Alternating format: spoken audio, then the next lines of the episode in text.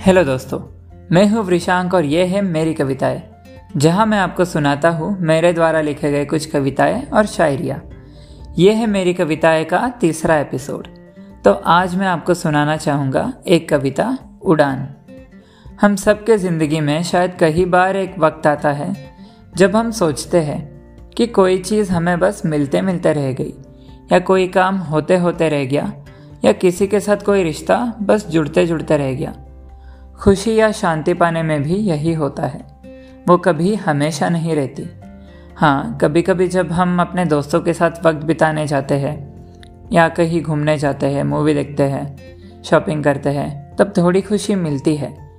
पर वो ज़्यादा देर के लिए नहीं रहती। फिर हम उस खुशी के तलाश में निकल पड़ते हैं। शायद वो और किसी चीज़ या व्यक्ति में मिल जाए। तो मेरी कविता इसी पर आधारित है। होते होते सा लगता पर कभी होता नहीं। पाया सा हर पर लगता पर कभी पाया नहीं।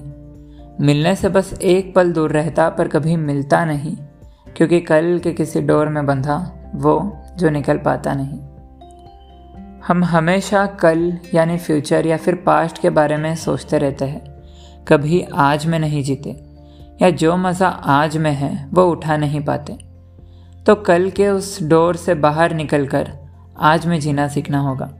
हम ये किए बिना कितना भी खुशी या शांति को अपने पास बुला लें, वो कभी नहीं मिलेगी। और हम इस खुशी को फिर किसी व्यक्ति या वस्तु में ढूँढने लग जाएँगे।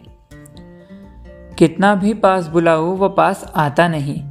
तनहा भी होता हूँ, वो समझता नहीं। उसके याद में होता हूँ, वो याद करता नहीं। इजहार भी करना चाहता, पर कर पाता नहीं। मैं चाहता हूँ उसका हमदर्द बन के उसका दुख मिटाऊँ, पर वो पास आता नहीं। वो किसी वजह से ये कभी देख ही नहीं पाता। उसकी दुख की वजह से वो ये कभी समझ ही नहीं पाता कि उसका कोई हमदर्द है, जो उसका हर दर्द मिटा सकता है। पास रहना चाहता हर पल, वो पास बैठता नहीं।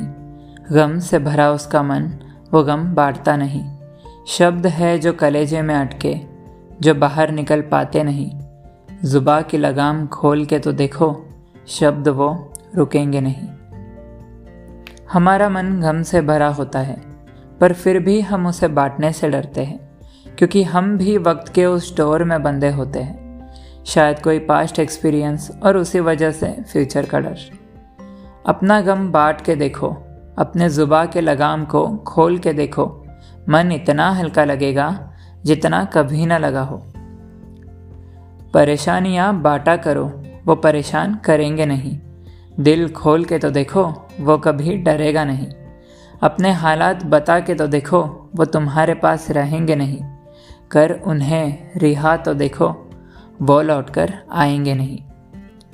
आज़ाद पंछी के तरह रहना सीखो, अपने दिल के परों को खोल के देखो, उस दुख को अपने दिल से बाहर निकाल के देखो।